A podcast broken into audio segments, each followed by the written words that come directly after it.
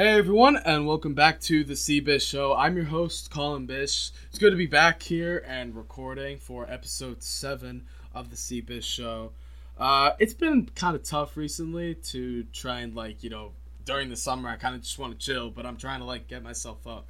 But no, I still want to keep doing this podcast because it really is exciting. The only issue is, with basketball and hockey both, potentially being one game away from the season, both seasons ending, the only sports that are really going to be around by then, that I'm familiar with are combat sports and baseball, and some people aren't really familiar with those. So I've just been kind of thinking of different ideas to use and then fleshing them all out. So I have one of those ideas at the very end of my podcast that I'm going to talk about for the NFL, but yeah, not only does it take a while to think about what these ideas could be, it takes a while to actually flesh them out and explain why I think this is.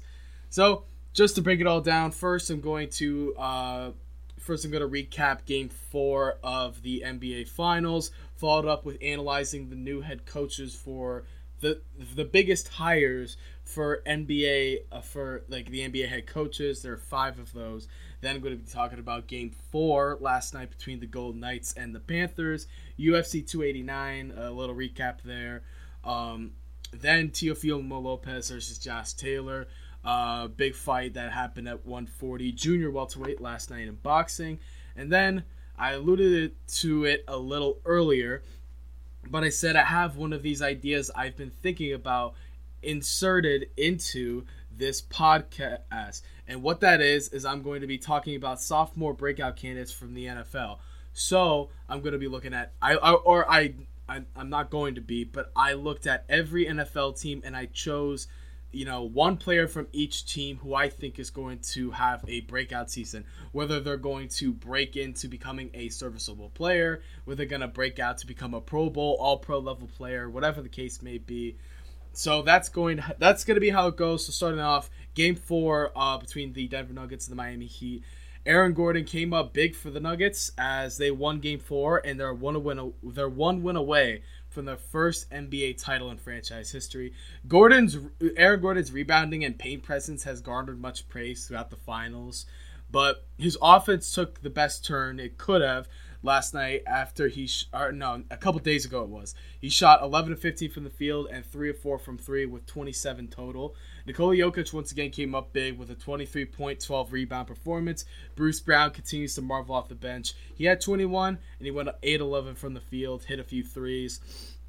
Jimmy Butler and Bam Adebayo both, again, had great performances, but, the overall struggle by the Heat, mainly by Gabe Vincent and Max Strus, once again reared its ugly head.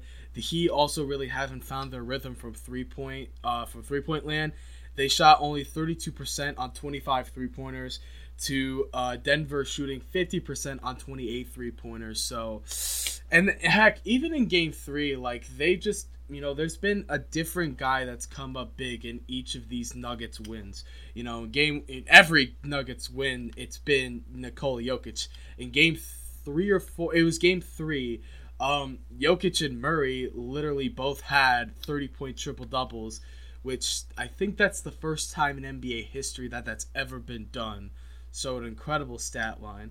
And even in Game 3, you had rookie Christian Brown come off the bench, score a big 15 points in Game 3 to give the Nuggets the lead. And in this game, you got Bruce Brown coming big off the bench and Aaron Gordon, who led the team in points. It's just when you look at the Denver Nuggets and how they've been playing in this NBA Finals, it's just been a complete total team effort, and you can really see it, right? And there's also been something that's really nagging me about this NBA Finals that I feel I need to address is the allegations of it being a boring NBA Finals. Okay, look, it is kind of boring. I'm gonna be real. Outside, once Heat won Game 2, it's this could be pretty interesting. But these past 2 games have really swayed the these past two games, like, it's not wrong to say that they've swayed the momentum in the favor of Denver. Of course it has, you know, and now Miami's got their backs against the wall, heading into game 5 this, I think tomorrow it is. And now people are continuing to say, like, the Lakers versus Celtics would have been a better matchup. The Celtics should have been here. People were saying the Lakers should have been here. First of all, timeout. The Lakers got swept. That ship of the Lakers being in the NBA championship has sailed, okay? It has sailed. It's gone. Forget about it. And as for the Celtics, if you want to take up, you know, the belief that the Boston Celtics should be in the NBA Finals right now, take that up with Jaylen Brown, right? Take it up with Jaylen Brown. The fact that he played as bad as he did in the Eastern Conference Finals, take it up with him if you're mad about the Celtics not being here. Don't blame the Nuggets or the Heat for capitalizing on the Lakers and Celtics shortcomings. And this is what I find extremely funny. When the Cavaliers and the Warriors were going to the NBA Finals year after year after year after year, from 2015 to 2018, everybody was complaining about, oh my gosh, the NBA is so boring, it has no parity, we want new teams in the finals. Then we have the first NBA Finals in year, like they literally said this, we've had the first NBA Finals in like forever, where Kawhi Leonard, Steph Curry, and LeBron James weren't in it. We actually have an NBA Finals with parity, but once we have an actual NBA Finals with parity, like, you guys don't like it? You guys don't like it? Like, not too long ago, you guys were reveling in the Bucks versus Suns matchup, right?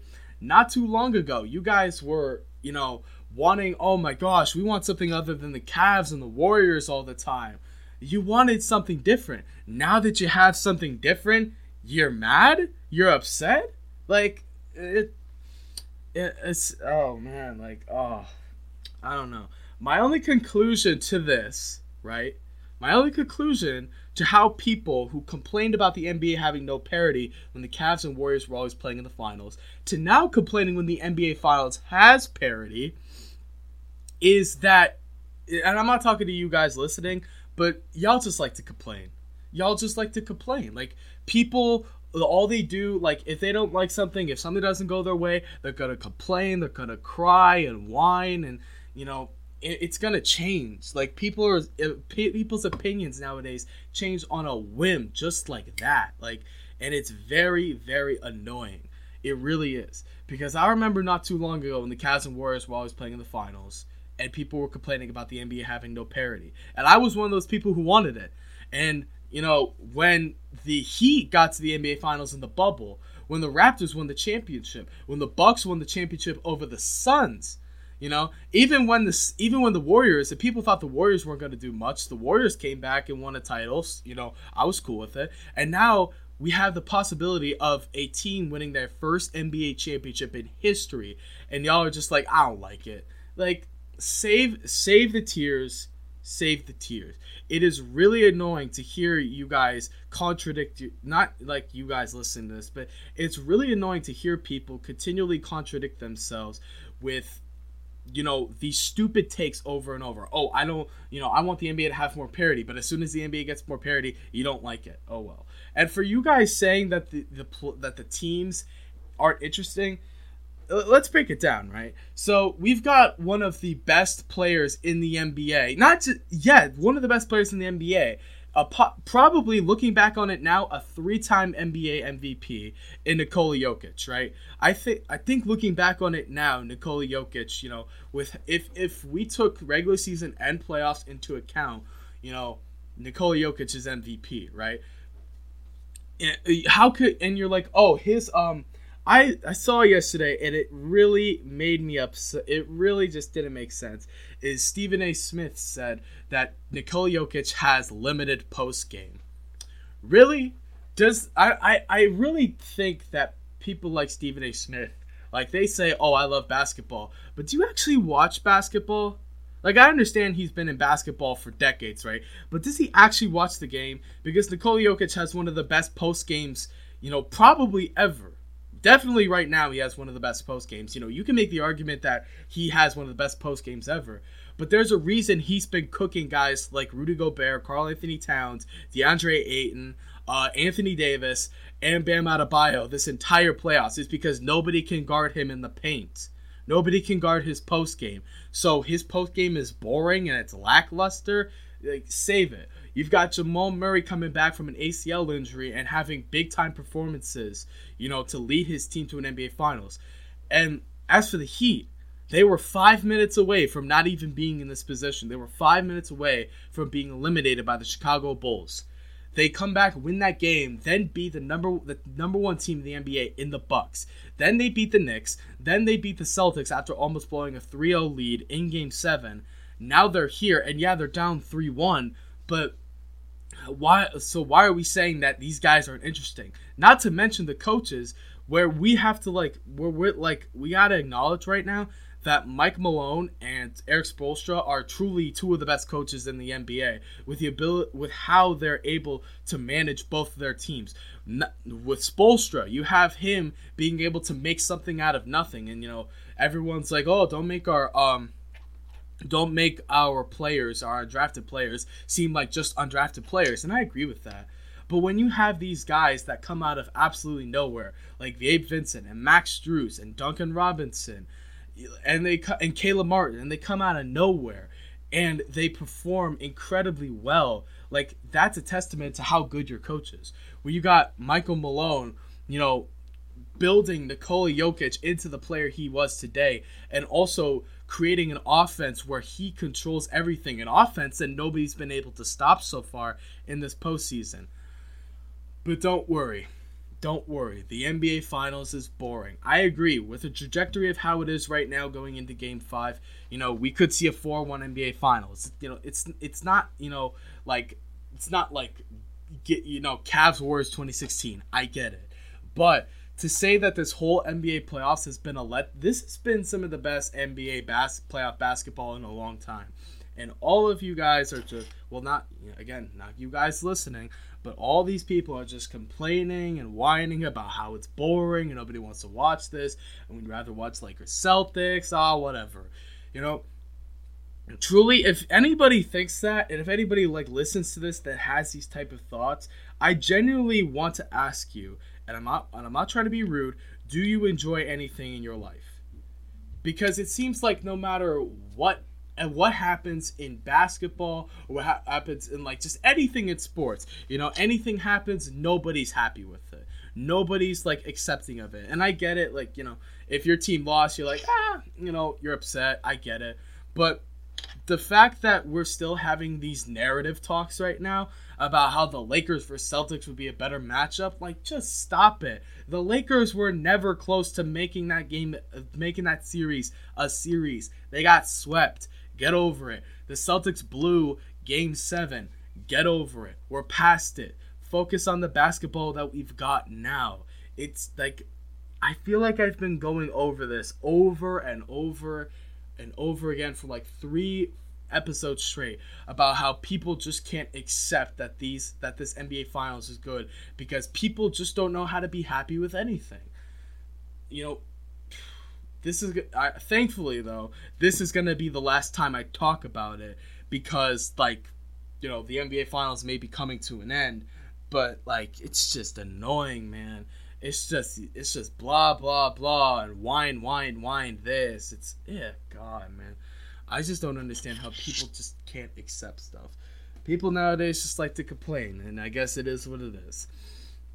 But moving on, obviously over the course of these playoffs, not only has the playoffs gone the way it has, you know, people like to complain, but, you know, even with the Denver Nuggets and the Miami Heat still playing, there have been a multitude of teams who have fired some players, but fired their coaches and brought new ones in. So I compiled the five biggest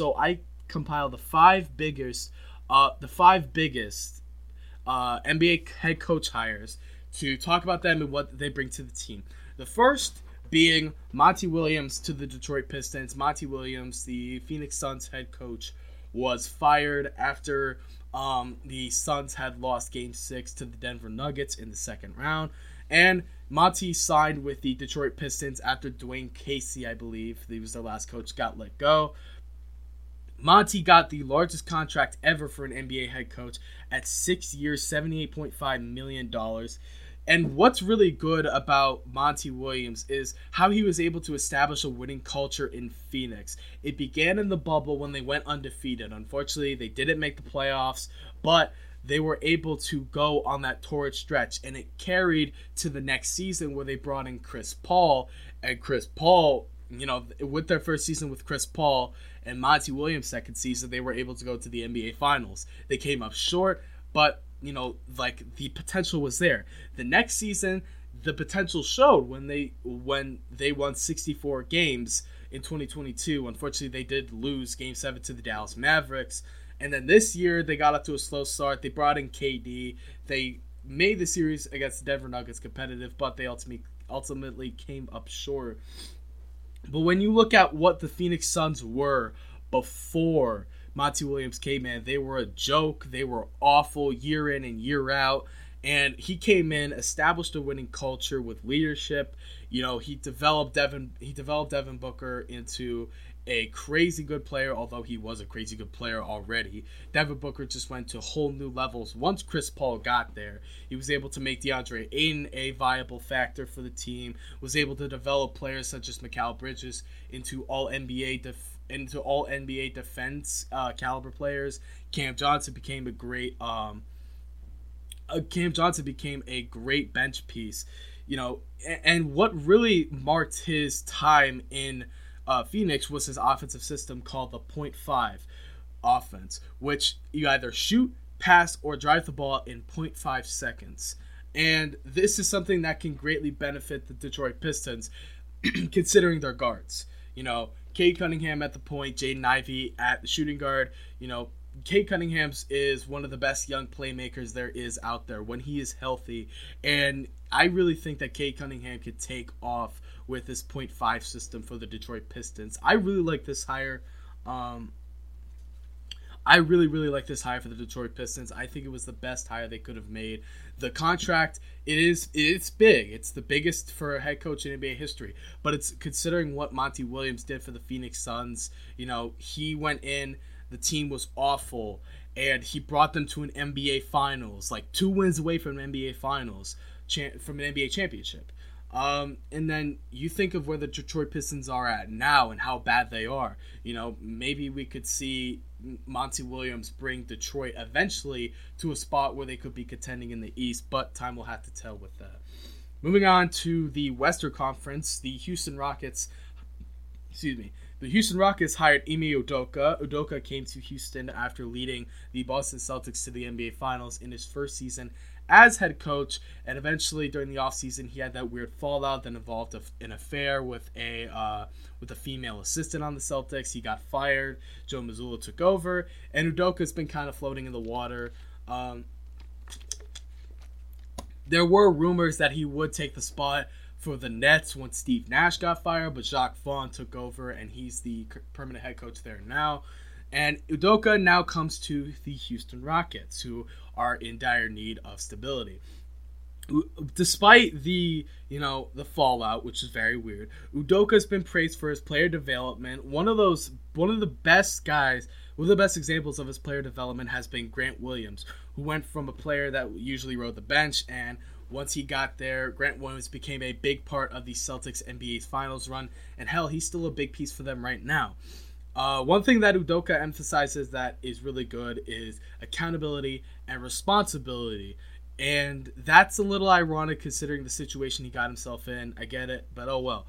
It's huge for a team that, like, to be honest with you, and I don't know if I talked about this before, but I've said it before, is that the Houston Rockets just look like a glorified AAU squad this past season. It was just Jalen Green chucking up shots, not really, there wasn't much offense. And when you have, skilled scorers like Kevin Porter Jr. who just look like dead weight, and Alfred Şengün who just, they're not really being used to the ability that they could be used, like that kind of falls on the point guard or the shooting guard, whatever you want to consider Jalen Green as. I consider him a point guard because Kevin Porter Jr. is a pure scorer, which is why I consider him a shooting guard. But that falls on Jalen Green because, you know, your job as a point guard is not just to score. You got to command an offense. You think about him, like, you know, he's a scorer. He's not a smart scorer. He's just a scorer, you know. A good coach like Ime Udoka can maximize his potential and make him an all-around playmaker, a true point guard. It could probably, and you know, it's not going to involve him making. It's not going to always involve him making the flashy plays and scoring 30 or 40 a night, but it's going to apply to the team winning games and the entire team excelling, not just Jalen Green, which I think is very important with a lot of these young players coming out now. Is like, you know, they kind of just do what they do. Like, you know, nobody really teaches them like how to actually play basketball. It's just make the play yourself. Don't like, and most of it's not even involving the other team. That's kind of what we saw last season from Jalen Green. So I think a coach like Ime Udoka, who's known for holding his players accountable and improving them, obviously, as I said with Grant Williams, I think Jalen Green can. I think Ime Udoka can bring a lot out of Jalen Green, and I think we could see the best of Jalen Green if all goes right. Moving up back to the Eastern Conference, I've got the Milwaukee Bucks, who hired Adrian Griffin. For those of you who might not know who that is, Adrian Griffin spent the last 6 years as an assistant for the Toronto Raptors, leading Toronto to many successful seasons, including the NBA Championship in 2019. Griffin also played 9 years in the league. He was known for being a gritty and tough defender. His coaching style reflects that type of play, and, you know, with the top defenders on that team, like Giannis Antetokounmpo and Jrue Holiday and Brook Lopez, he could certainly bring a new level of toughness on defense to Milwaukee with the great defenders that they already have. Griffin is also known for being a great player developer, as he's credited with being a big contributor in the development of Jimmy Butler when Griffin was an assistant in Chicago. So, you know, you think of the young guys on there that kind of just sat in the weights, particularly Marjon Beauchamp, who, you know, he flashed potential, but really didn't get his, you know, shine in the NBA. You know, maybe Beauchamp can become like Jimmy Butler, and Griffin can develop him and make him an impact type of player for the Milwaukee Bucks. I think it was a good hire. It's very under the radar. You know, he's not a big name that, you know, a lot of people know about. But nonetheless, he's a good coach. He exemplifies grit and toughness, as I said, with his defense. And for a team that has that many good defenders as it has, you know, maybe we could see a different Milwaukee Bucks team than what we saw in that first round series against the Miami Heat. Staying in the Eastern Conference, moving over to Philadelphia with the 76ers, they hired former Raptors head coach Nick Nurse. Philadelphia is very dire right now as they attempt to try and make it past the second round for the first time since Allen Iverson led them to the NBA Finals back in 2001. Nurse, obviously, he's bringing that championship pedigree with him with that 2019 championship. What's important to note is how Nick Nurse transformed a team going through turmoil. So prior to 2019, when the Raptors won it all, the Raptors experienced multiple playoff failures. You know, in 2016, they came up short against Cleveland Cavaliers. 2017, same story. 2018, same story. You know, the legend of LeBronto. But after Dwayne Casey was fired after 2019, Nick Nurse took over, and he was able to right the ship and lead them to a championship in his first season. And this coming season presents the possibility of a massive roster shift for the Philadelphia 76ers. Obviously, James Harden's a free agent. Tobias Harris and PJ Tucker may get moved. Multiple role players are free agents, such as like George Niang, Shake Milton, Jalen McDaniels, Paul Reed. And looking at how this is all going, I think we could see a whole new Sixers squad this next season, constructed for Nick Nurse's no-nonsense approach to basketball. Particularly, he likes to use more athletic and faster wings, you know, a la Scottie Barnes. And Tobias Harris and PJ Tucker, they don't really provide much of that. Yeah, Harris is a good scorer, and Tucker's a gritty defender. But I think with, Nick Nurse, I think he can find better players that fit his coaching style. And I think it's a good hire for the Sixers as well. And, you know, with this coming season being incredibly big, you know, we don't know the future of James Harden. to be honest with you, I think it's good if James Harden leaves. I think it opens the door for Tyrese Maxey to really develop into an all-around playmaker. But I think, you know, this is a good hire. Time will have to tell what happens with the 76ers. And moving on to the final team, the Phoenix Suns. They hired Frank Vogel, a former head coach of the Indiana Pacers, Orlando Magic, and Los Angeles Lakers. Vogel has commanded top 10 defenses in 7 of his 11 seasons as a head coach. He's not the flashiest hire. It's kind of like Adrian Griffin, you know, but it doesn't have to be, because the Suns' defensive prowess, they were one of the better defensive teams in 2022. They took a dip in the playoffs, especially against Denver. So with a guy who's as defensively minded as Frank Vogel, it's really big for that team. He also has a tendency to gain the best out of players. Particularly, one of the best examples is Roy Hibbert, George Hill, Alex Caruso. It's important noting that the Suns, you know, like, or it's important to note, like, the Suns, you know, having released CP3, or they're soon to be doing so, depending on what happens. I think it's important that they gain important role players, not just for depth, but also for the possibility that, you know, Vogel brings the best out of these players. You know, this could be even case with DeAndre Ayton, who he's at a very pivotal point in his career with, you know, his lackluster performance in guarding Jokic in the playoffs and how he played offensively. It's very big, you know, to bring in Vogel. And one of the things that's always been Vogel's criticism is that he's not very offensive-minded. However, the Suns were able to retain one of their top associate coaches, Kevin Young, who many thought might leave for a head coaching job. They were able to retain him, and Kevin Young has been a big part of the Suns' success offensively over these past few years. And I think it was really important that they did that. And, you know, they bring in a defensive mastermind like Frank Vogel. You know, we could see definitely see a different Suns team next season. Like, there's a possibility. Like, they're saying, like, James Harden might go to Phoenix, which I'm just telling you all right now. James Harden goes to Phoenix, they're not winning a championship, okay? They're just not. They won't. I'm saying it right now.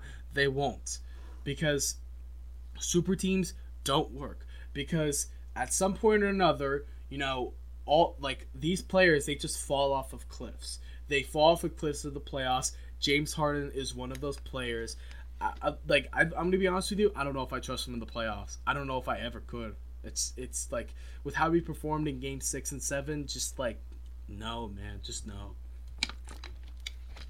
But all in all, for the Suns, you know, I think their biggest, most important, like, what they have, their biggest goal has to be to get depth, because that's what they lacked in the playoffs, is they just lacked adequate amount of depth. Once they got Kevin Durant, they had to trade, you know, Mikal Bridges. They had to trade, They had to trade Mikal Bridges, Cam Johnson. They had to trade a lot of guys that were important to their depth and important pieces of their team. So I think it's important that they go out this season and get those veteran, you know, it doesn't matter who they are, just guys that bring depth to the team.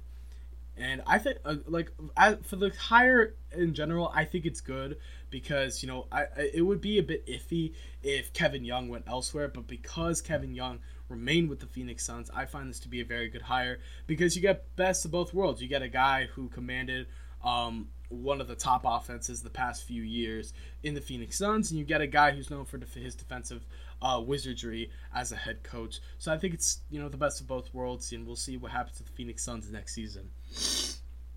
Oh, man. Moving on to hockey. Game 4 took place last night. Chandler Stevenson's 2 goals put the Knights up 3-0, and Vegas was able to survive a last-second scare to take a 3-1 series lead. They are now 1-0 away from their first Stanley Cup championship. The aforementioned Stevenson scored to give Vegas the lead in the first 1-0. Stevenson then netted another, and William Karlsson scored as well to make it 3-0 in the second period, but Brandon Montour scored to cut the lead to 3-1 headed to the third. Alexander Barkov scored early to make it 3-2, and Florida had a big last-second opportunity to tie the game, but Matthew Tkachuk's rebound goal attempt was blocked, and the horn sounded. The Knights won a 3-2 net. They got a narrow victory, 3-2, and they're headed back to Vegas with the possibility of closing this out at T-Mobile Arena. It was a very, like, this series so far, these past two games against the Panthers and the Knights have been absolute bangers. You have Vegas, who's up 2-1, you know, with under 3 to go. Matthew Tkachuk, who gets injured in game 3, who got hurt, comes back, scores the game tire, and then Carter Verhaeghe nets the overtime winning goal to keep the Panthers afloat. And then, you know, next game, Vegas comes out hot. Florida gets back into it close, but, you know, they were not able to take advantage. Vegas goes back up 3-1. And, you know, this has been a very fun series for what it is. It truly has. You know, the first two... I mean, it's been much tougher in Florida than it's been in Vegas. In Vegas, obviously, Vegas won both of those games commandingly. They outscored the Panthers 14-4 in games 1 and 2. But games 3 and 4 have really ignited this series. Game 3 was a really fun game in overtime. Game 4 was insane, down to the wire in that third period. And now the Vegas Golden Knights are on the verge of their first Stanley Cup ever. And what, their franchise came into existence like 5-6 years ago. Like, that's crazy, you know? I mean, the possibility of Vegas winning a championship does kind of suck because Vegas's current coach, Bruce Cassidy, was the coach for the Boston Bruins for a long time, so it kind of hurts. But with the way Vegas has been playing right now, particularly guys like Jonathan Marchessault, who's netted like 3 or 4 goals in the Stanley Cup playoffs, and Adin Hill, who's been absolutely insane in these playoffs and the Stanley Cup, you know, it really shows you like how levels above Vegas is to everyone else. They've been absolutely dominant in these playoffs. They did have a couple of scares, like particularly in the Western Conference Finals against the Dallas Stars when they were up 3-0 and they let 2 get away, but they were able to come back in Game 6 and close it out to advance to the Stanley Cup Finals. And now they have a chance to win their first ever Stanley Cup. They are able to get the win on Tuesday. Moving on to the combat sports. UFC 289 took place last night. Amanda Nunes dominates and hangs up the gloves. Charles do Bronx Oliveira finished Beneil Dariush in the first, and Canadian prospect Mike Malott shined in his Finnish win over Adam Fugit. So, main event first, Amanda Nunes versus Irene Aldana. The fight completely went in Amanda's favor. She systematically dissected Aldana on both the ground and on the feet. You know, although, you know, Aldana did land a big right hand in the first, but that was kind of all that went well for her. Nunes absolutely wiped the floor with her challenger, retained her title. After the win, she announced her retirement, which leaves the women's bantamweight and featherweight titles vacant. The women's featherweight division is likely going to be no more because, you know, there's no real contenders there. And Chris Cyborg probably is never going to compete in the UFC again. You know, not right now. She's a champion in Bellator. And as for the bantamweights, there's going to be a few notable contenders there. The three that come to mind are Juliana Pena, Raquel Pennington, and Holly Holm. So we see what happens there. First thing I want to say is congratulations to Amanda Nunes on an incredibly fantastic career. The best women's MMA fighter in the history of people make their case for Ronda Rousey all the time. But what Amanda Nunes has done is everyone that stood in front of her, she has absolutely dominated. And even when she lost that fight to Juliana Pena, she came back and absolutely wiped the floor with Juliana. You know, most champions, you know, you never see that happen. And, you know, as Daniel Cormier said last night, you know, all the way from Strikeforce to the UFC, Amanda Nunes has been tearing it up, and she will certainly go down as the greatest women's fighter in MMA history, and she will certainly become a UFC Hall of Famer. Congratulations to Amanda Nunes on a fantastic career, and, you know, for what it holds for the future of the bantamweight division will left to be seen. But as for right now, those three women stand alone as, you know, the only gals, you know, that are in that conversation to fight for the title. I think Juliana Pena will get... I think it's going to be Juliana Pena versus Raquel Pennington because Pena was originally slated to fight Amanda Nunes until she pulled out with an injury, and Raquel Pennington was the backup in this fight. So I think Dana will, connect those dots. I think he's going to make that fight, and we will have a new face of the bantamweight division from here on out. To the co-main event, Charles do Bronx Oliveira took on Beneil Dariush. Do Bronx came out firing in the first. He landed a head kick early in the first. Oliveira was able to tag Dariush with another head kick later in the first round before landing a flurry of punches before Dariush was helpless. The referee had to stop the fight, and Charles Oliveira picked up a TKO victory in his first fight since he lost to Islam Makhachev. He came off a devastating loss to Islam, and many thought Dariush came into this fight winning 8 in a row. He could get, many thought he could get the upper hand over Oliveira. I thought he could, but that was not the case. And do Bronx, he completely dominated Dariush, and considering how hot Dariush was, this certainly sets up a potential rematch for Charles do Bronx Oliveira against Islam Makhachev. It could come as early as October in Abu Dhabi. We don't know. But considering that, what happened in this fight is one thing I was questioning was how would Charles look after that devastating loss. And I was shut up really fast when Charles mopped the floor with Dariush.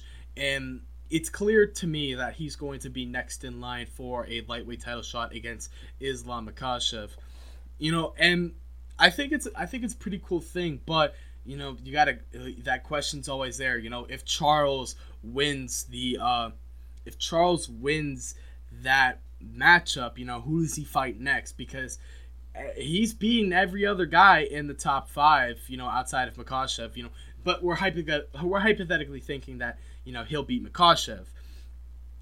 So he beats him. Then who does he fight? Because he submitted Poirier, submitted Gaethje, knocked out Chandler, knocked out Dariush. It's like, who is he gonna fight? But nonetheless, that will be for down the road. We'll see what happens there. But Charles Oliveira came back strong, and he got an amazing ovation from the Vancouver crowd. Speaking of Vancouver, and well, not so much Vancouver, but Canada in general. One of the more... I gotta say this, me personally, I'm not familiar with most of the unranked guys in the UFC, and, anybody outside, the rankings in the UFC, the top guys or gals, PFL or One Championship or Bellator, it's just, I'm not familiar with them. I'm kind of a casual, I'll admit it. I understand they're all incredible in their own right, but I don't know much of them, and with that being said, I was very impressed last night by Mike Malott. Last night, Malott submitted Adam Fugit in dominant fashion, showcasing both great grappling and great striking. This guy's certainly a welterweight to keep your eyes on in the future. He's 3-0 in the UFC. He's got a total record of 10 wins, 1 loss, 1 draw as a pro. 10 of his wins being all 10 of his wins were finishes. 9 of them came in the first round. He's only 31 years old. And, keep an eye on this guy. He's already made a mark in the UFC being undefeated. So keep an eye out for Mike Malott. He could be a true welterweight contender in the future. And the final headline of Combat Sports was last night's, I think it was last night's, I was watching 289, so I don't remember, but I believe it was last night, the junior welterweight super fight between Josh Taylor and Teofimo Lopez. Teofimo dominated Josh Taylor to become WBO and lineal junior welterweight champ. It was a big win for reeling Lopez. He came off. He's not only dealing with controversial bouts, he had a really controversial decision against Sandor Martin, and he also had that really bad loss, the upset of the year that they called. That it was ESPN's upset of the year in 2021 when he lost to George Kambosos. He wasn't only dealing with, a string of fights where it's just, he didn't look like the fighter he once was. He also was dealing with a lot of personal issues that, I kind of don't really care to talk about because that's his deal, and I think I should stay away from that. But Lopez came into this fight, and he absolutely dominated the very, very skilled Josh Taylor.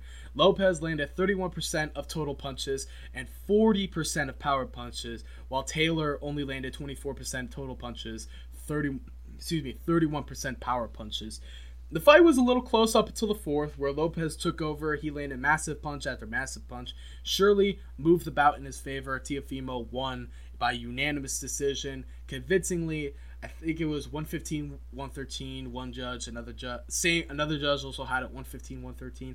And I think another judge had it like 117, 111. I'm not sure. But it was something like that. And Teofimo absolutely dominated this fight. You know, credit to him.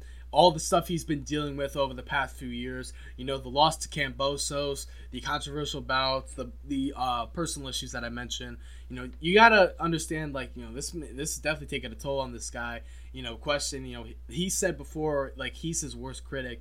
He's asked himself, like, you know, do I still got it? Certainly it showed like he still got it after he dominated Josh Taylor like he did last night.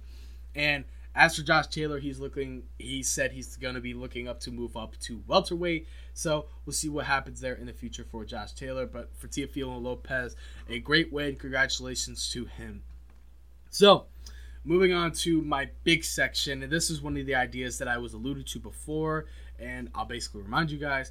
I went through every team in the NFL and I picked a breakout candidate for, and that is a sophomore. So talking about team or players that were drafted in 2022 coming into this year.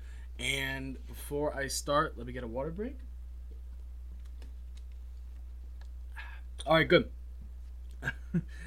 So starting out with the Arizona Cardinals, I have their breakout player as edge rusher Cameron Thomas. Arizona's most pressing need for this season is edge. J.J. Watt retired, and both Marcus Golden and Zach Allen left in free agency. Zach Allen got that big contract with the Broncos. The Cardinals right now are attempting to right the ship as they drafted B.J. Ojolari. They've been moving Zaven Collins to edge. Both can certainly play there, but I think what sets apart Cameron Thomas is his slimmer size. Third-round pick out of San Diego State. Last year, he was 272. He came into OTAs he came to offseason workouts at 255. And despite only playing 20% of defensive snaps for Arizona, he amassed 3 sacks, so he's shown he could produce despite a small sample size. He's also been praised by head coach Jonathan Gannon for his movement and pass rush skills, evident by his pass rush grade from PFF at 70.5. So to get you guys up to speed with like PFF grades, basically any PFF grade that's a 60 is like an average. So he's above average when it comes to pass rushing. So it's already shown that he can be able. You know, we saw, you know, the pass rush ability when he was 272. Imagine what we could see when he's 255.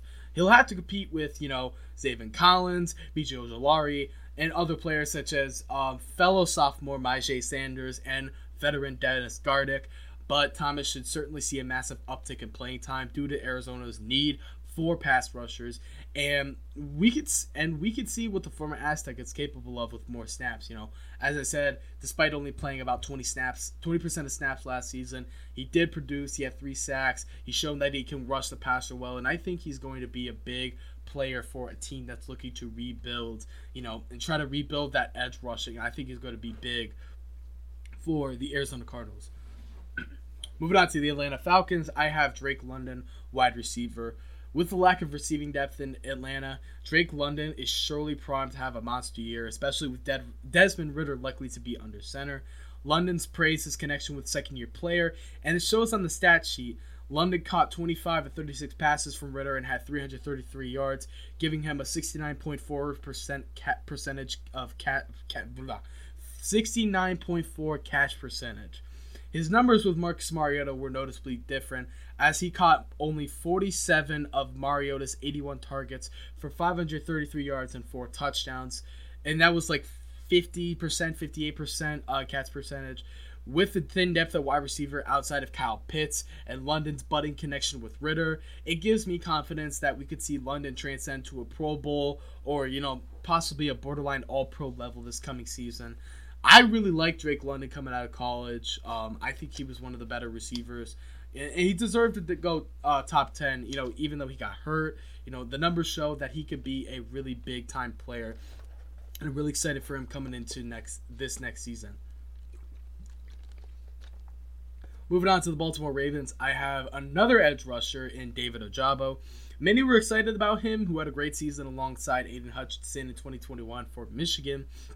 However, Ojabo unfortunately tore his Achilles during a pre-draft workout. It was his pro day, I believe. He was still picked up by Baltimore in the second round. He would play in the last two games of Baltimore's seasons, picking up a sack in week 18 versus Cincinnati.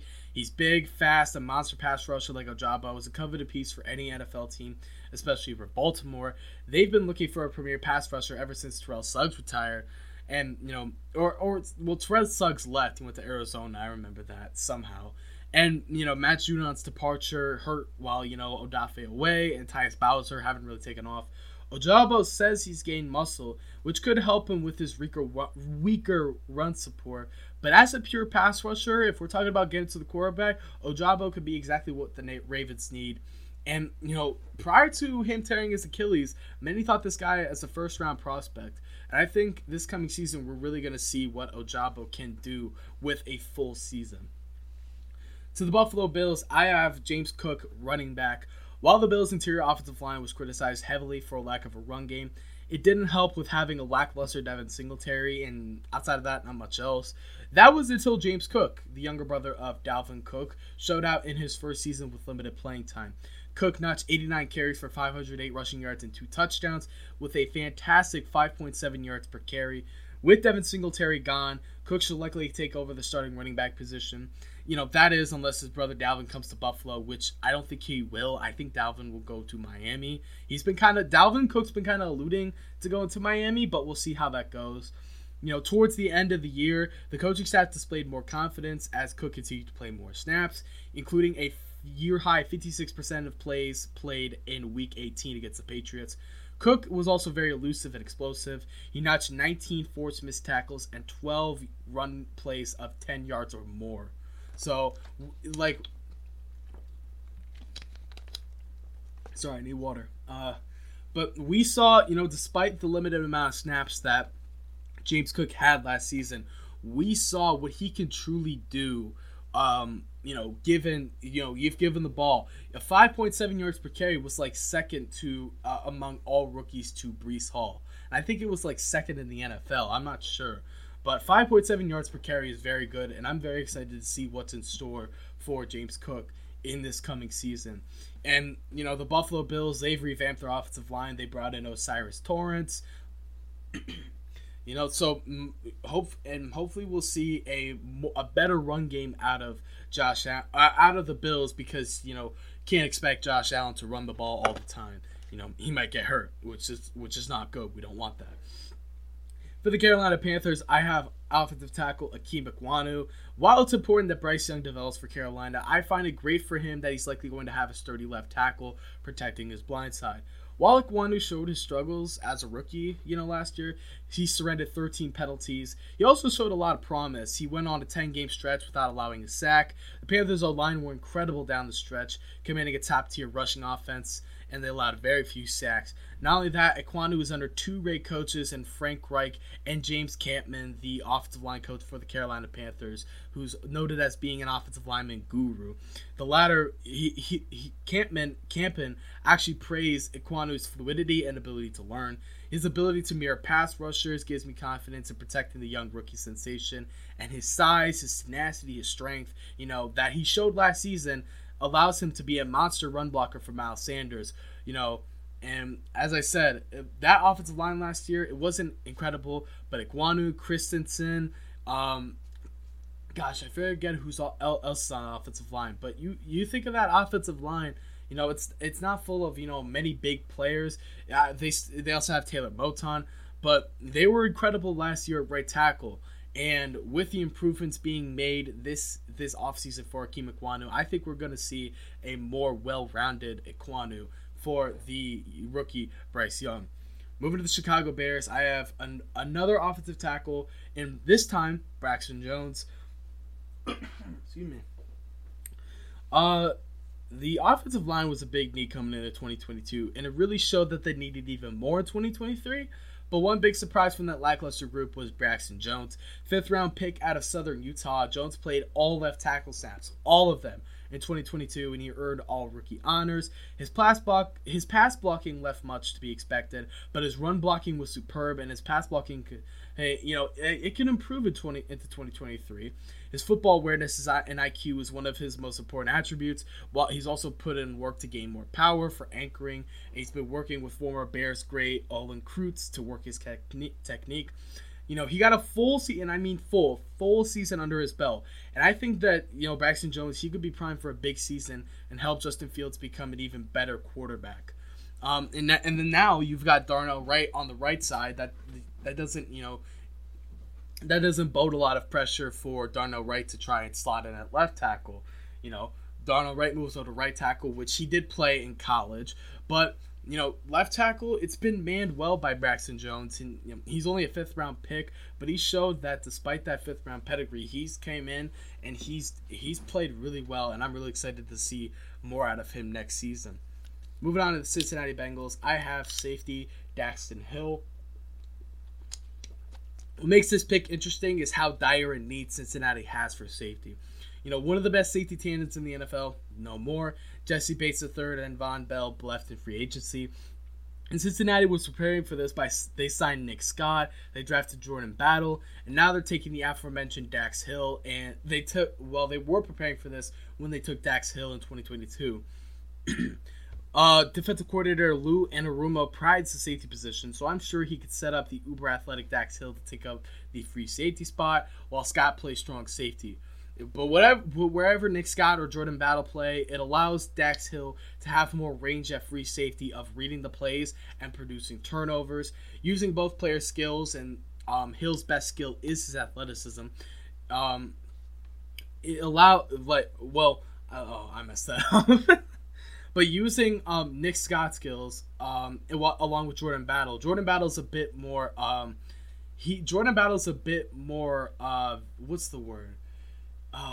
experienced with other positions. So he's played strong safety, he's played slot, he's played nickel. So he could, wherever these guys play, it can help Dax Hill use his own skills, as I said, his great athleticism to blossom into a great player, which is incredibly important for a team in need of safety help now. I think we're going to see a lot of great things out of Dax Hill this coming season. Because if you think about it, Jesse Bates was in the same position as Hill once was. And we saw how Jesse Bates turned out. And with Hill I think Hill's a lot more athletic than Bates. So, we'll see. I think we'll see a lot of good stuff from Dax Hill this coming season. Gosh, I try to cough away from that, but it always picks it up. Anyways, moving on to the Cleveland Browns, I've got cornerback Martin Emerson. Cleveland looks to be accumulating a solid defensive back group. They brought in Rodney McLeod Jr. as a backup safety and Juwan Thornhill as a starting safety. While the quarterbacks could surprise people, you've got Denzel Ward there, and they also got Greg Newsome. But one of the more interesting defensive backs for the Browns is Martin Emerson, who had a great season in a very thin cornerback room for a sputtering Brown squad. The pick last year surprised many, them selecting Emerson, but he shot down those with a strong rookie season. The former Mississippi State Bulldog notched a 72.5 PFF grade, top 25 amongst all corners, and forced an incompletion on 20% of passes thrown his way. The Browns have done a solid job of revamping their defense for 2023, which was a big problem last season. They brought in Jim Schwartz as their new defensive coordinator. Emerson's productive 2022 could pay dividends to his play next year in a top-heavy quarterback division. You got Burrow in there, you got Lamar Jackson, you got Kenny Pickett. I'm gonna get to him later. I already spoiled it right there. But and not just the AFC North, but like the entire AFC. You got Aaron Rodgers, Josh Allen, Tua Tagovailoa. You got Pat Mahomes. Maybe Russell Wilson's bound for a bounce back. Justin Herbert, Trevor Lawrence. It's a top-heavy quarterback league, and when you got a guy like Martin Emerson there who showcased that he's able to pester wide receivers and create incomplete passes, I'm very confident in Martin Emerson, mainly because I'm a Browns fan and I'm trying to be confident about all the team, not just him. But I really like Martin Emerson. I really liked him last season. I think he's fantastic, and I think he's going to be a lot better when you put him in the slot. because you got Grant Newsome and Denzel Ward. They'll man the outside. Martin Emerson did kind of struggle in the outside last year, but I really am excited for what Martin Emerson brings to the table next season. This, for the Dallas Cowboys, this pick was pretty hard. And what makes it so hard is that the Cowboys had many fantastic rookies in 2022. Sam Williams can make some noise as a situational pass rusher behind Micah Parsons and DeMarcus Lawrence. I was really, really close to picking cornerback Deron Bland. He notched 5 picks for the Cowboys last year and shown great promise at slot, which bodes well for Trayvon Diggs and the newly acquired Stephon Gilmore. However, due to the need for a team, I went with offensive guard Tyler Smith. The Cowboys' offensive line was in dire need of help when the team selected Tyler Smith, and the rookie out of Tulsa helped greatly. He came in, and what really helps is he played well. Like, what really helps him is his incredible versatility, being able to switch from left guard to right tackle and even left tackle. If Tyron Smith were to get hurt, he'd go over to left tackle if need be. His athleticism allows him to seal the edge against rushers, so no matter where Smith plays, he's bound to be a key blocker in a big year for Dak Prescott. And I really liked Tyler Smith, too. He had a good PFF grade last year. I'm very confident in him. And for the Dallas Cowboys, they've been mixing and matching a lot of stuff on the offensive line. They've had Tyler Smith at left guard, but they've also had him at right tackle while other players get reps at left guard. So we'll see what the Cowboys go with this year as they try to fill the top 5 blockers for next season. Moving to the Denver Broncos, I've got tight end Greg Dulcich. What worries me about picking Dulcich is how he fares in Sean Payton's offense. Payton's been known to pride in blocking tight ends with his vertical style offense, which explains as to why the Broncos signed Adam Troutman, because he's a great blocker at tight end. Well, Dulcich is known for being one of the worst worst blocking tight ends in the league. But despite his blocking deficiency, Dulcich's receiving ability is not questionable. He's one of the best receiving tight ends of last year's draft class. Despite playing only 10 games while dealing with hamstring issues, Dulcich racked up 411 yards on 33 catches with a pair of touchdowns. So even with Adam Troutman's use as a pure blocker, I think Dulcich is going to see much more uses as a vertical threat for a hopefully better Russell Wilson. And if you want to take this, right, Sean Payton's been able to help help tight ends with blocking deficiencies become great receivers. Case in point, Marcus Colston. Now, I don't think Greg Dulcich is going to become a full receiver, but I do think that Sean Payton's a great enough coach that he's able to maximize Dulcich's receiving abilities while minimizing his blocking deficiencies. Moving to the Detroit Lions, and there's a ton of players you could pick here. You know, you can make the argument that Aiden Hutchinson could make a leap to a top-tier edge, or Kirby Joseph. You know, you could argue he could become a premier playmaking safety. But the one guy that caught my eye for Detroit was Jackson State's James Houston IV, 6th-round pick. He despite only notching 12 tackles on the year, he finished second on the team with 8 sacks, showcasing his incredible pass rushing ability.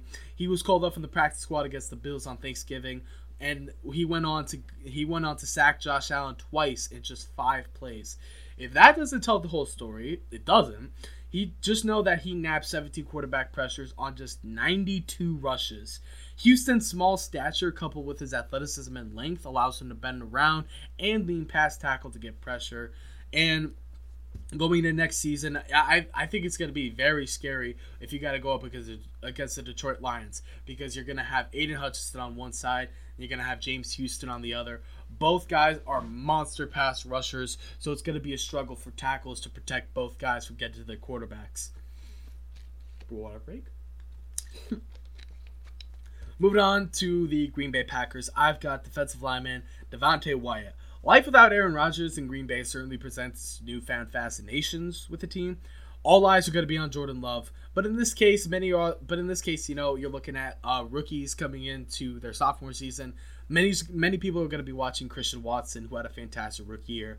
However, Just like the Cowboys, I find positional need is just as, if not more important than the most impressive rookie. Additionally, I aim for this to be more of a low-key pick rather than names people already figured, hence defensive tackle Devontae Wyatt. Wyatt played more of a backup role behind Dean Lowry and Jerron Reed, but both are gone in free agency, so now the door is open for Wyatt to make his mark as the full-time starter at defensive end.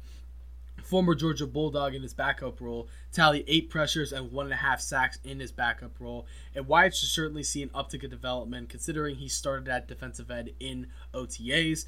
What's very impressive about Wyatt is his athleticism, which he showcased in the limited amount of snaps he played. As I said, He didn't play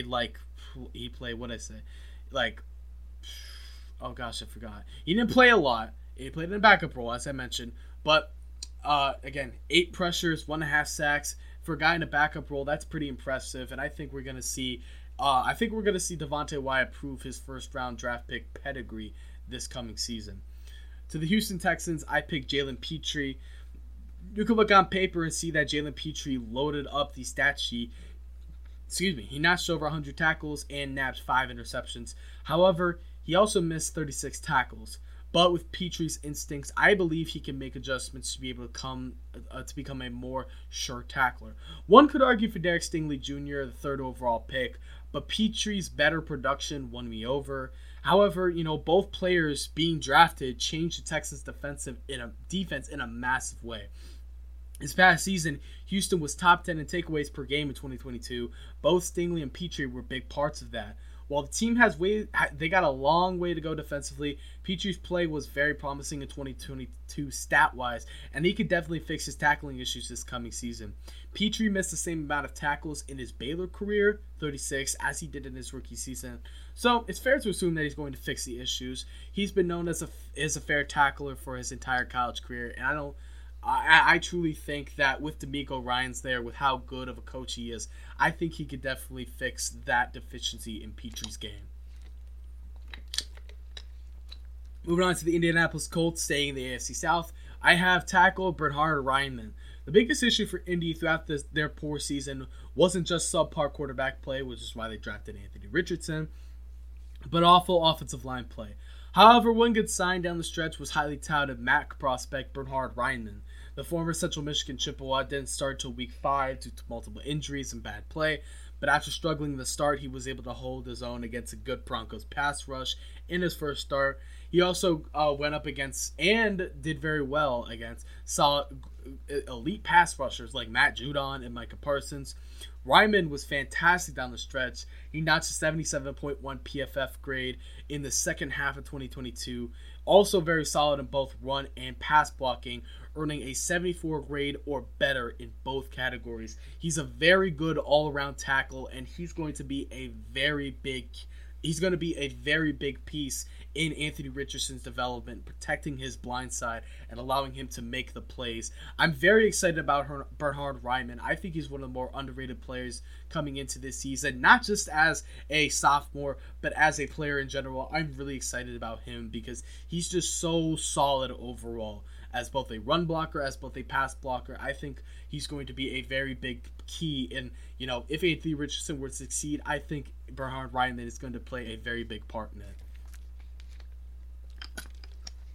Moving on to the Jacksonville Jaguars, I've got linebacker Devin Lloyd. The Jags made surprising strides down the stretch of 2022. However, it seemed like the opposite for first-rounder Devin Lloyd. He got off to a hot start, but after that, Lloyd struggled hard. But his new position in 2023 should help. He spent most of 2022 as an outside linebacker. Jacksonville defense coordinator Mike Caldwell has said Lloyd will be moving to the middle linebacker, while he will likely be more open with blitz schemes. He notched 16 tackles, 6 pass breakups, and 2 picks in his first 3 games, and then Lloyd slumped and eventually saw his snap count dwindle, but it did not lower his spirits. Eventually, he came back, he returned to the starting linebacker role, and finished the season with 115 tackles. And with a strong finish, including notching 2 pressures against Kansas City in the playoffs, I have confidence that Lloyd's going to be even better. I think he's going to move past that midseason slump and come up big and be a big defensive piece for a Jacksonville Jaguars team that's looking to be on the rise in 2023.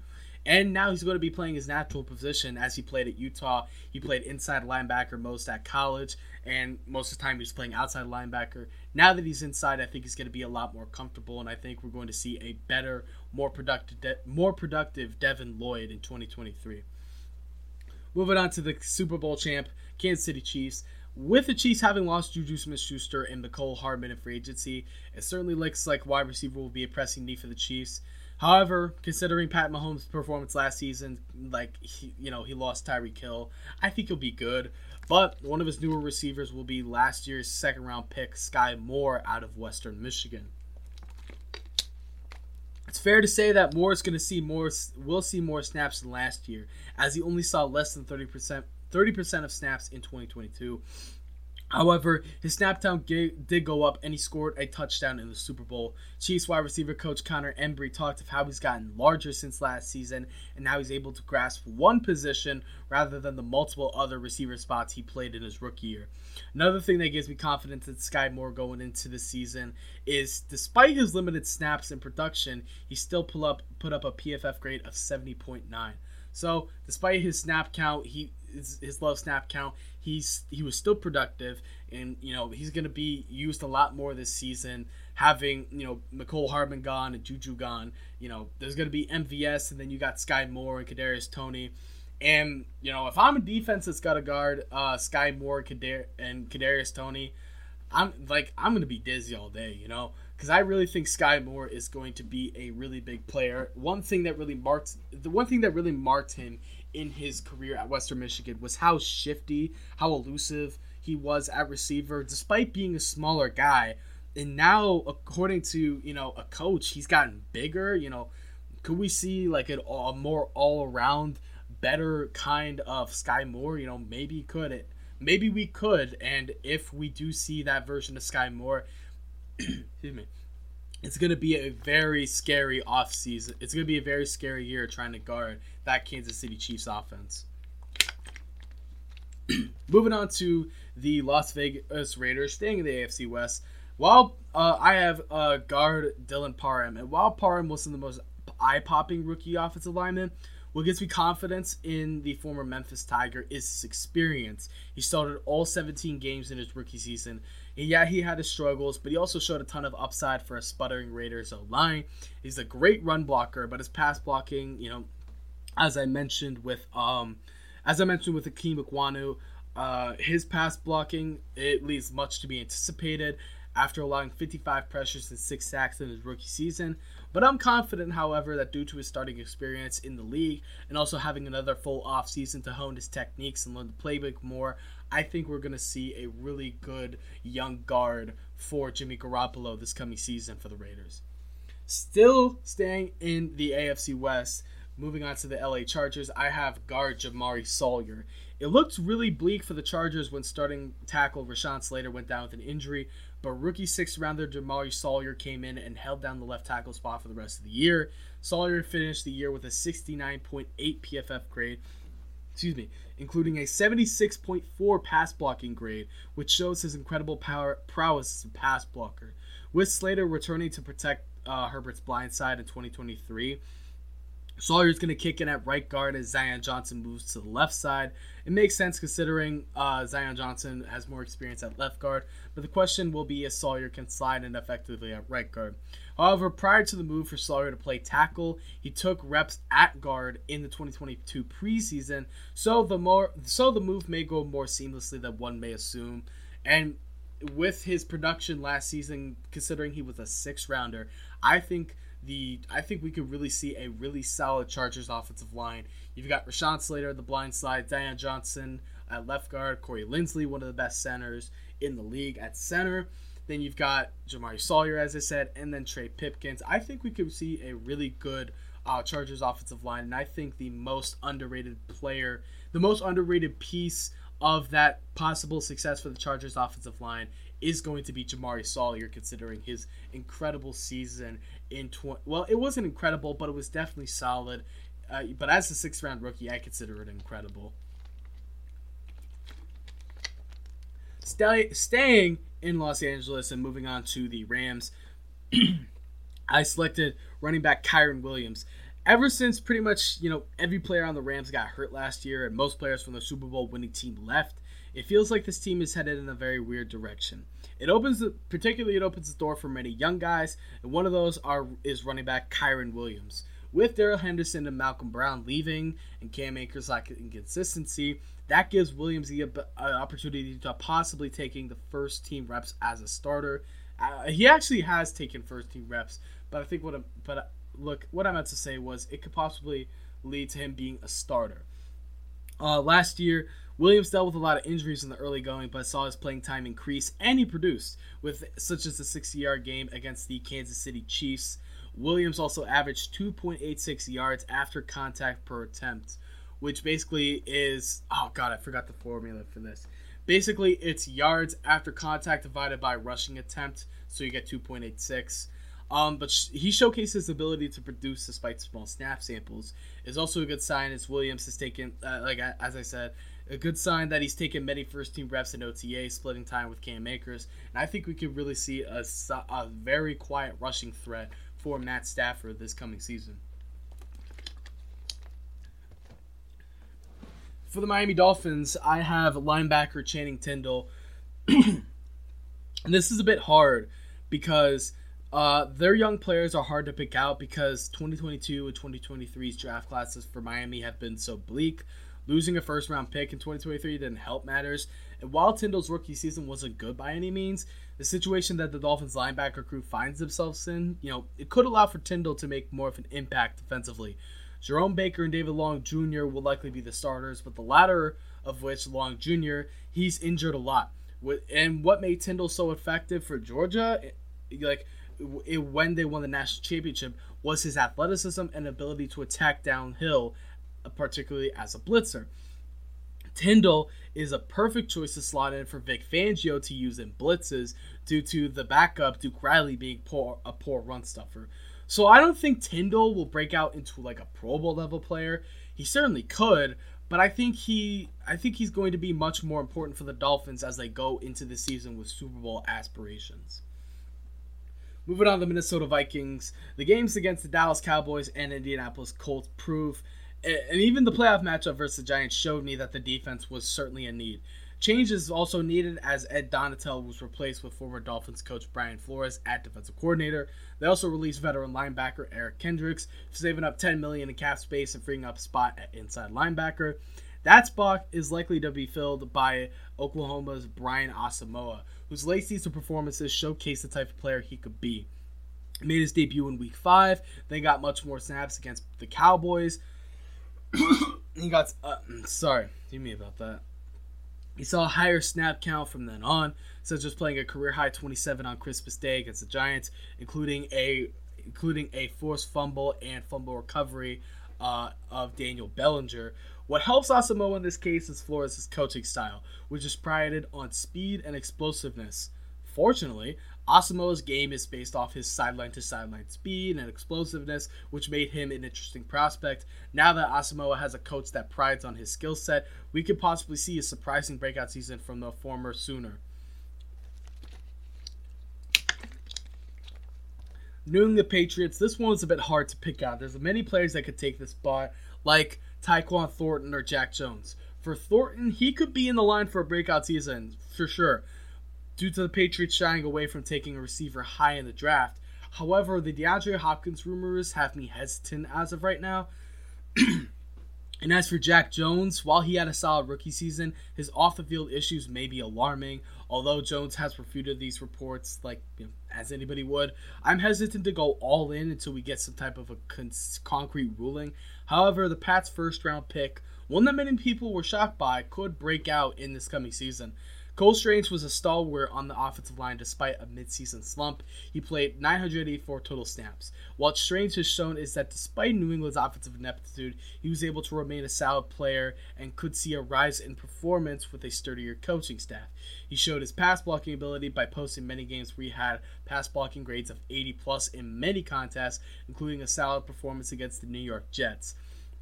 While his run blocking was poor for most of the season, he posted a season-high run blocking grade of 75.5 versus Buffalo in the final game of the year, and with a new set of offensive minds in Bill O'Brien and Joe Judge, not Matt Patricia, his play could go in a very positive direction in 2023. So look out for Cole Strange to be a top-level offensive lineman and a big contributor for the New England Patriots next season. Moving on to the New Orleans Saints, I picked wide receiver Chris Olave.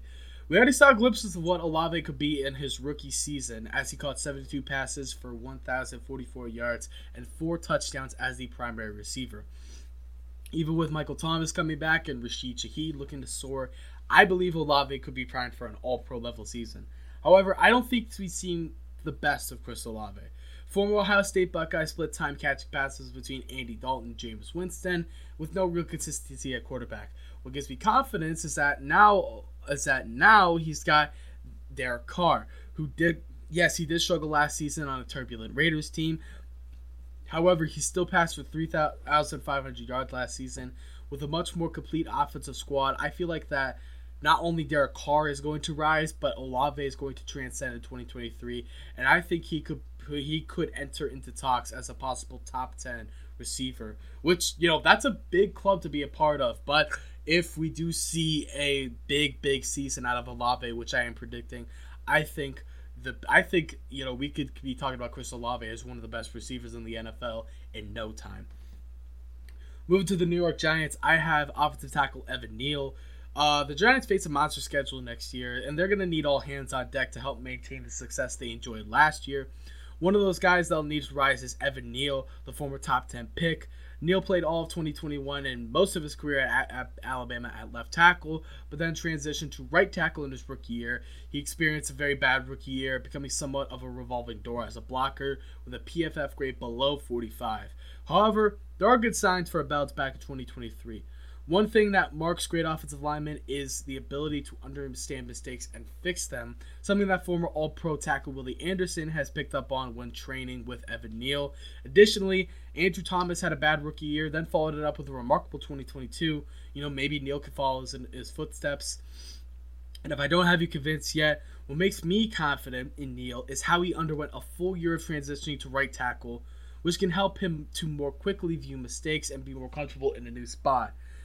Basically, what I'm trying to say is it's very hard for tackles to transition from, you know, one spot to the other because your technique has to shift. You know, you go from kick sliding with your left foot, now you got to do it with your right foot. It's hard, and many Hall of Fame level players went through this. Jonathan Ogden, you know, he transitioned from left to right. He had his struggles. He became a Hall of Famer.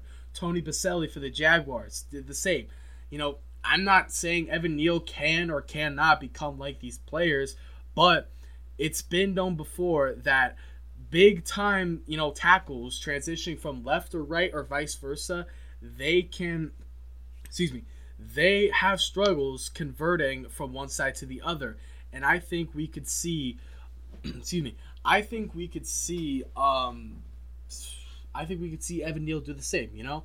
I'm really confident in Evan Neal this coming season. I think we're going to see a better season. You know, he had that rookie season. You know, he struggled at right tackle, but now he's got a full season of that under his belt. He can learn.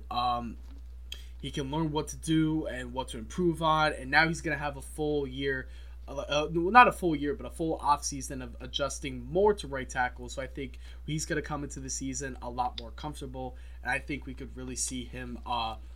I think, like his teammate Andrew Thomas, who struggled moving from right to left, I think we could really see Evan Neal soar in 2023. Excuse me. Oh, man. God, I'm sorry, guys. Moving on to the New York Jets, the other New York team, it looked like the Jets would end the season with 3 Rookie of the Year candidates, Sauce Gardner, Garrett Wilson, and Breece Hall.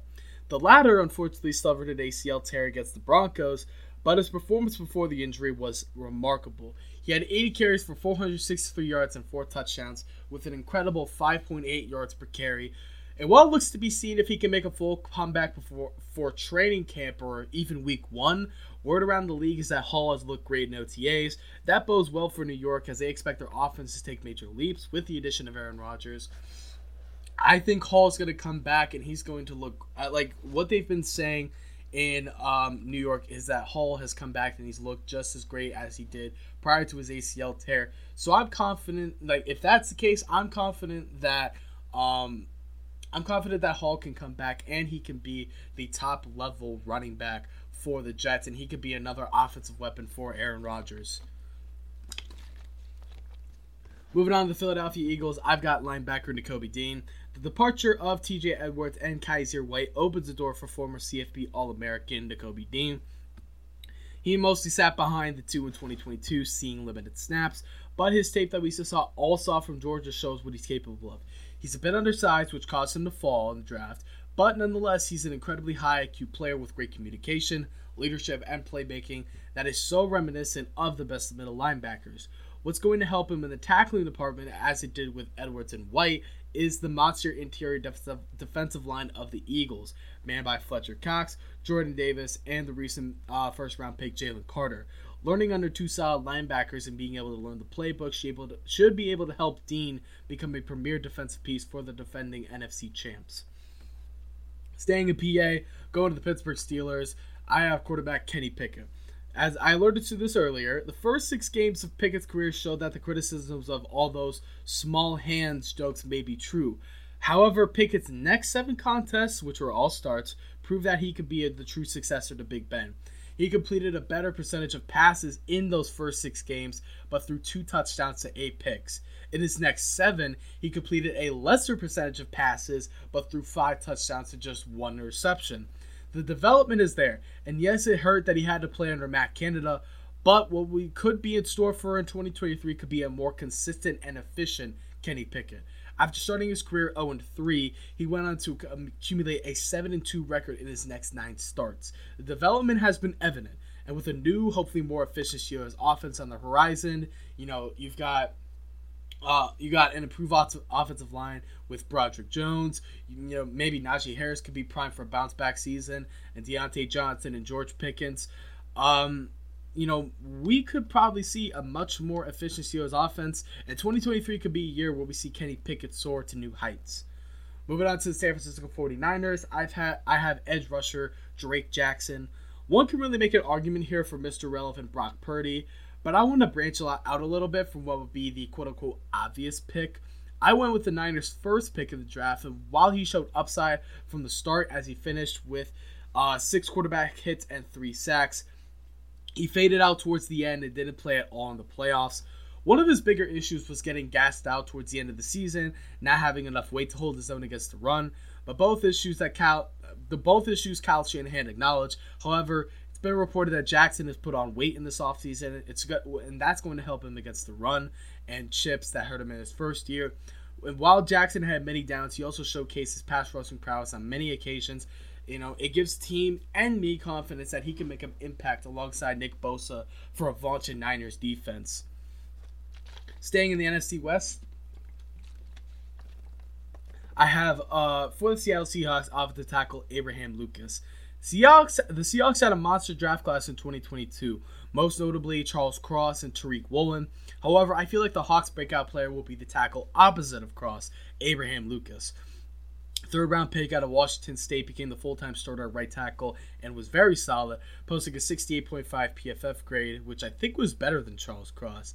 He did allow 9 sacks and 28 pressures, which will have to be fixed next year. But despite those struggles and having undergone shoulder surgery, the Seahawks are confident that Lucas has made a full recovery and will form a dangerous young tackle duo alongside the aforementioned Cross. With those two and other young stars like Woolen, Devon Witherspoon, and Jackson Smith and Jigba on the rise, the youth in Seattle could continue the Seahawks' consistency and could make them players for years to come. Moving to the Tampa Bay Buccaneers, I've got tight end Cade Otton. The offense is looking to fall hard after Tom Brady's retirement, with the team going through the rotation of Baker Mayfield, Kyle Trask, and John Wolford at quarterback. However, the quarterback play, it might take a step back. I believe the tight end play is going to take a step forward under former Washington Husky Cade Otton. He showed flashes of good play last season, taking over at tight end after the departures of multiple vets such as Rob Gronkowski, Cameron Brate, and O.J. Howard. On caught 42 passes for 391 yards and 2 touchdowns, one of those being the game winner over the LA Rams. 19 of his 42 catches were first downs, which was the second highest total for a rookie tight end in 2022. With new offensive coordinator Dave Canales, whose offense has been known to benefit tight ends, Aden could certainly see both improvements in the passing game and as a blocker. That is, if Canales uses him as a full blocker. Aden, however, he's got the ability and experience to play as a wide tight end, being able to stay on the field at all times to both block and catch passes. Aden's talked about it before of wanting to be a full wide tight end and being on the field as much as possible to produce as either a blocker or a pass catcher. So I'm very confident that we could see possibly a breakout season, and Cade Cunningham could become a very underrated tight end in this league. Taking a water break. Moving on to the Tennessee Titans, I have wide receiver Treylon Burks as their breakout guy, with the Titans receivers looking as bleak as they did in 2022. Especially after losing A.J. Brown, it's paramount that Burks make a big impact in 2023 as the number one wide receiver. Despite dealing with injuries, Burks showcases his ability to play like a true number one, catching 33 passes for 444 yards and 2 touchdowns, good enough for a 74.1 PFF grade. Burks has been praised by quarterback Ryan Tannehill for his commitment and confidence to being the top target, highlighting his speed, route running, and size. And with how thin the Titans wide receivers are already, I feel confident that the Burks can become the main target for Tannehill, and we could see Treylon Burks become a top-tier young wide receiver in the NFL. And finally, Washington Commanders, I have quarterback Sam Howell. Now, does one end-of-the-year game prove to me that the former Tar Heel can make an impact at quarterback for Washington? Absolutely. Mainly because Howell is slated to become QB1 this coming year, but also because of his performance against a playoff Dallas Cowboys squad that, by the way, didn't even rest their starters. You know, his confidence in that game, you know, his play in that game gives me confidence, While he did throw a bad pick in that game, Howell finished with 19 passes for 168 yards and a touchdown. Howell wasn't perfect during OTAs this recently, but that's to be expected from a young player who only started one game last season. While Jacoby Brissett has adjusted to the new offense under Eric Bieniemy, Howell is younger and also possesses many great traits, such as his foot movement, decision-making, mobility. Those are all great keys for a young quarterback that he can build upon. The QB battle between Howell and Brissett will be one to keep an eye on during training camp as a new and electric offense under Eric Bieniemy, alongside a great receiver trio of Terry McLaurin, Jahan Dotson, and Curtis Samuel. But I expect Sam Howell to have hiccups in the year. I think he'll win the QB1 position. I think he's going to have hiccups, but I think there's going to be many a time where we get to see the talent that was on display at Chapel Hill. And I think Sam Howell is going to be the starting quarterback for the Washington Commanders for years to come. And with that, that is going to end episode 7 of the CBiz Show. I want to thank you all for listening. I apologize for the very long delay. It does take a while to make all of these ideas and then flesh them out. And I really apologize. So I'm going to try and either shrink those idea possibilities, but if not, I'm also going. But if I don't, I'm just gonna try and become more efficient with making scripts and then coming back, trying to get these episodes out as quick as possible. But again, I want to thank you all for listening, and this has been episode 7 of the CBiz Show. Thank you all for listening. I sound like a broken record. But yeah, I'll see you all soon for episode 8. Thank you for listening, and everyone have a great day.